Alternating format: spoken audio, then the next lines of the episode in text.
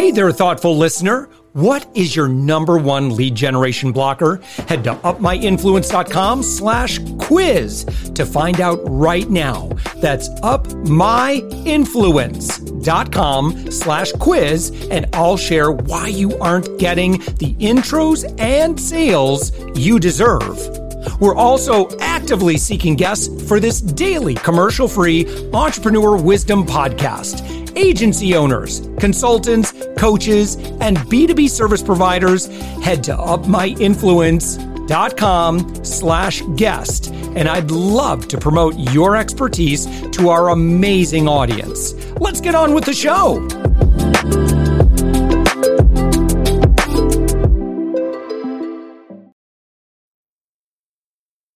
Well, I am so delighted to have with us the Jerry Maguire for doctors. It's Ethan Nkana. Uh, and Ethan, you are the principal of Rocky Mountain Physician Agency. You're found on the web at rmpa.co.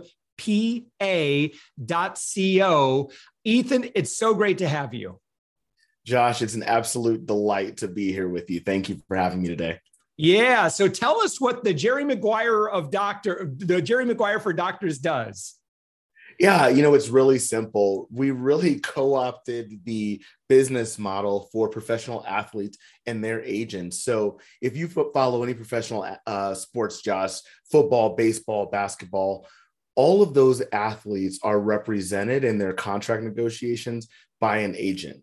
And that agent has primarily two responsibilities one, to identify opportunities for the athlete, and two to to create the most lucrative opportunities of those uh, pre, those opportunities that have been presented and that's what i do for doctors so my job is purely to create opportunities for doctors and help them make more money quite yeah. simple yeah. So so tell me more about like what that ends up looking like. And is is this um no, before we get into that, um, can you talk about like the, kind of the environment and why is this badly needed right now?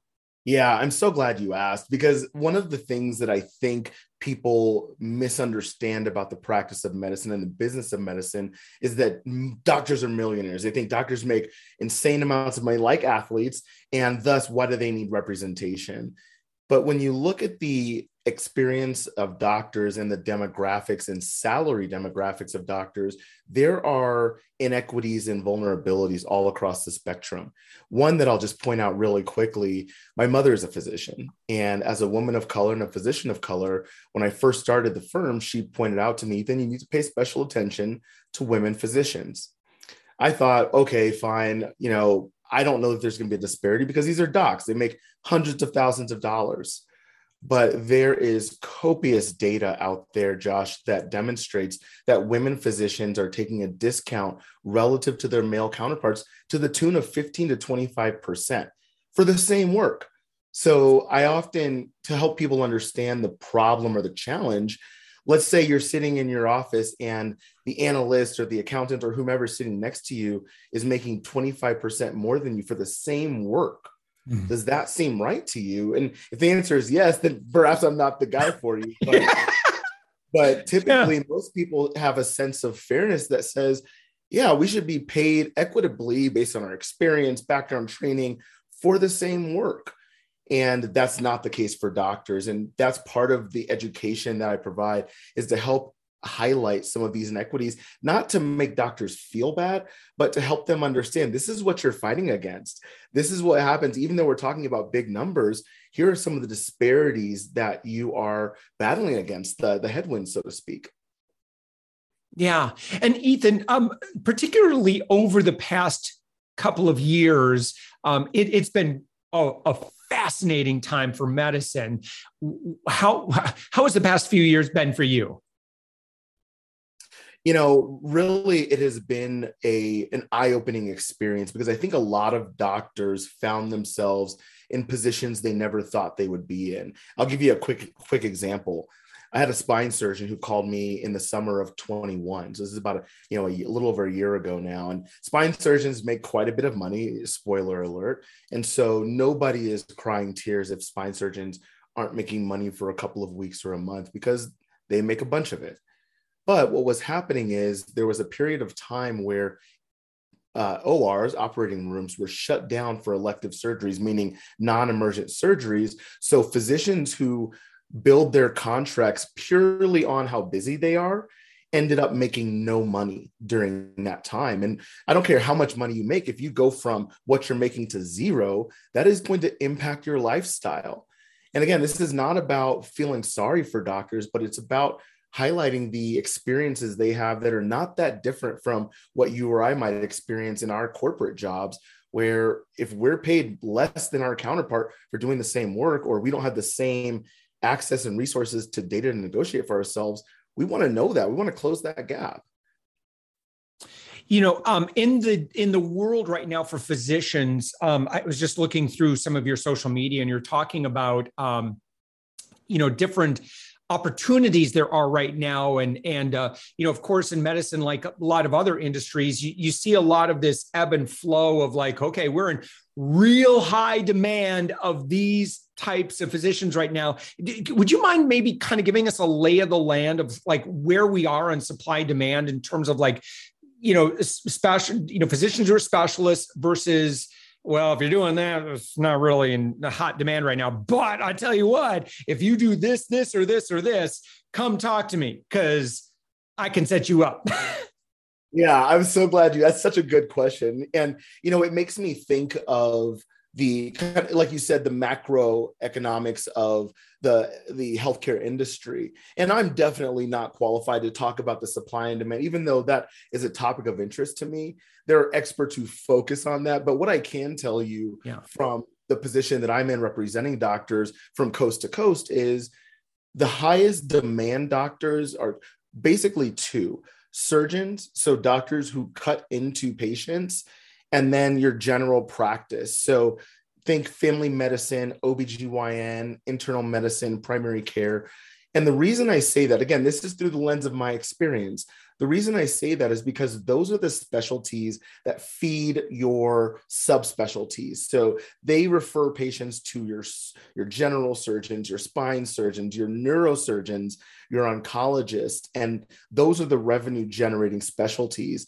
And so while some physicians may hear from their hospital executives, oh, well, primary care loses money or OBGYN loses money, that may be true if we're only looking at the work that they do.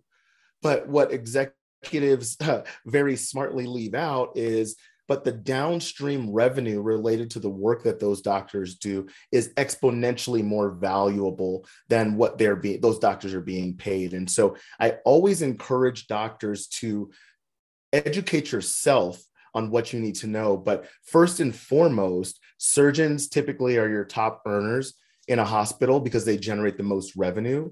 That's followed by your specialists. So think radiologist, interventional cardiologist, uh, general cardiologist, and then your general practice. Now, don't be fooled just because general practice doesn't generate the revenue, they have such a foundational impact on a hospital or health system's ability to provide specialty care. So don't underestimate your value just because you're a general practice or not subspecialized. Yeah, and and when you are working, Ethan, do you um so I, it sounds like physicians come to you, you build the relationships with the physicians, and then you are going to be working with them to, if they say, well, you know, here's what I've been doing. I've been at this, you know, practice for, you know, X number of years. And then is, is it, am I kind of, is, is that a very typical beginning of the engagement? That's exactly right. And okay, I often jump to the sports analogy, Josh. So yeah, I follow basketball. I'm a basketball coach. I've coached the same high school for uh, this is my eighth season now, and I tend to think about my work in terms of sports. If a six four shooting guard, let's say, uh, not the best example right now, but let's say Russell Westbrook for the Lakers, he comes to me and says, "Ethan, you're my agent. I want you to find opportunities." The first thing I'm going to do is say, "Let's take a look at your stats over the past three to five years." and we'll see how how busy you are as a physician. What are the type of procedures you do? How valuable are those procedures to a hospital? Because that's something that's extremely important as well. And then my job is to say based on the attributes that this physician has just like a player i'm going to shop this physician to the health systems and hospitals in their town just like an athlete might look at the teams within their conference or within their league. And the goal is twofold, Josh. So, one, I want you to get a salary raise where you are. And the only way to do that is if we have some outside pressure. Secondarily, I want you to have a better, more enticing offer at a new place. So you now have two solid options, at least, to choose from. And I think the linchpin, not to get too nitty gritty, but I think the linchpin for this is my my fee my salary gets baked into the physician's contract such that they don't have to write this big check or dip into their savings. So because i worked on the other side i know the mechanisms and how contracts are constructed. So my fee goes right into their contract. The employer covers it so the doctor never has to worry about making this big expenditure and they can just focus on getting a, a windfall yeah. Well, sheesh, win, win, win, win, win, right? Doctor has nothing to lose. exactly. um, do you mind and maybe stay as generic as you want, you know, change the names to protect the innocent kind of thing? Do you mind maybe sharing a couple of uh, examples of kind of what happened? Yeah. What I'm you've so been able to do? Mm-hmm. Yeah, I'm so glad you asked. So the, my favorite story is I was approached last summer by a group by an attorney and he said, Ethan, I have six physicians who work at a local hospital and they want to go private practice. They're all employed, they want to private practice. I said, Well, that's a major shift. That's like going from working for a W 2 corporate employer for 10, 15 years and then opening your own shingle. That's a very significant uh, career shift. And I, I can attest to that. It's very significant. And so I sat down with the doctors and said, Well, your attorney tells me you want to go private. Let me just ask a few questions to see if there are other options that you might be open to that might help you achieve the same goals. So we ended up working together. I talked to those doctors and basically I told them, you are the LeBron, and I said this, this is not a joke. You are the LeBron James of OBGYNs mm-hmm. in this city. So when I walk into a room and I say I represent this group, I don't have to say anything else. My work is done.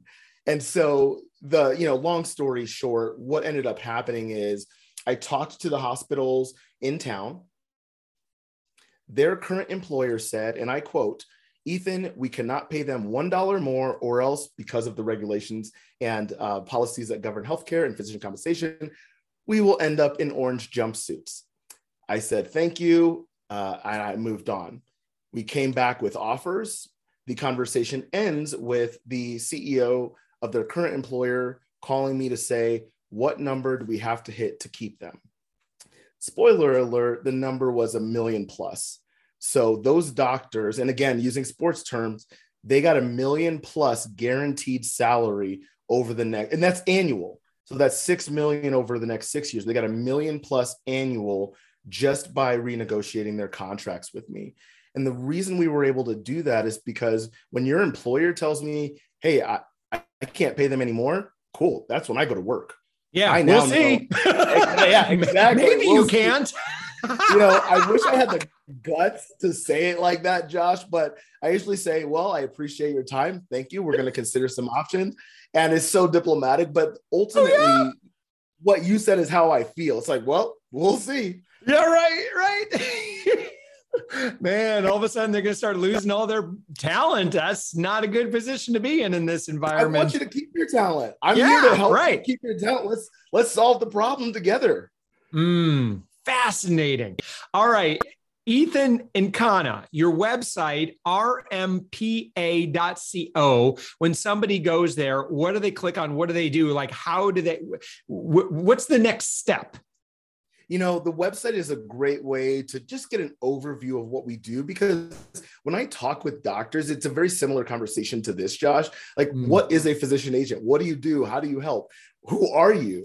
And so I often say that's a good way to figure out who we are. But if you really want to know tools, tricks, the resources that we're using yeah. to help doctors for yourself, go to our Instagram, physician agency, yeah. go to our LinkedIn it's my first name and last name. We put tools up on there almost daily so that doctors who want to educate themselves on how to advocate for themselves in contract negotiations can do that. Because I believe there's three things lacking It's doctors don't have the tools, the time, or the training to do this on their own. And that's where we come in. We have more than enough tools. We have all the data insights that hospitals use. This is all we do. This is our exclusive job. Every problem is a nail, I'm a hammer. And yeah. lastly, this is all I've ever done. So uh, we have all of the training to speak the language of the hospital executives on the other side. I love it, man. I'm snickering like Ernie from Sesame Street over here. I love it. Oh man. Ethan Nkana, again, your website, rmpa.co. Thank you so much, Ethan. It's been a great conversation. The delight is all mine, Josh. Thank you so much.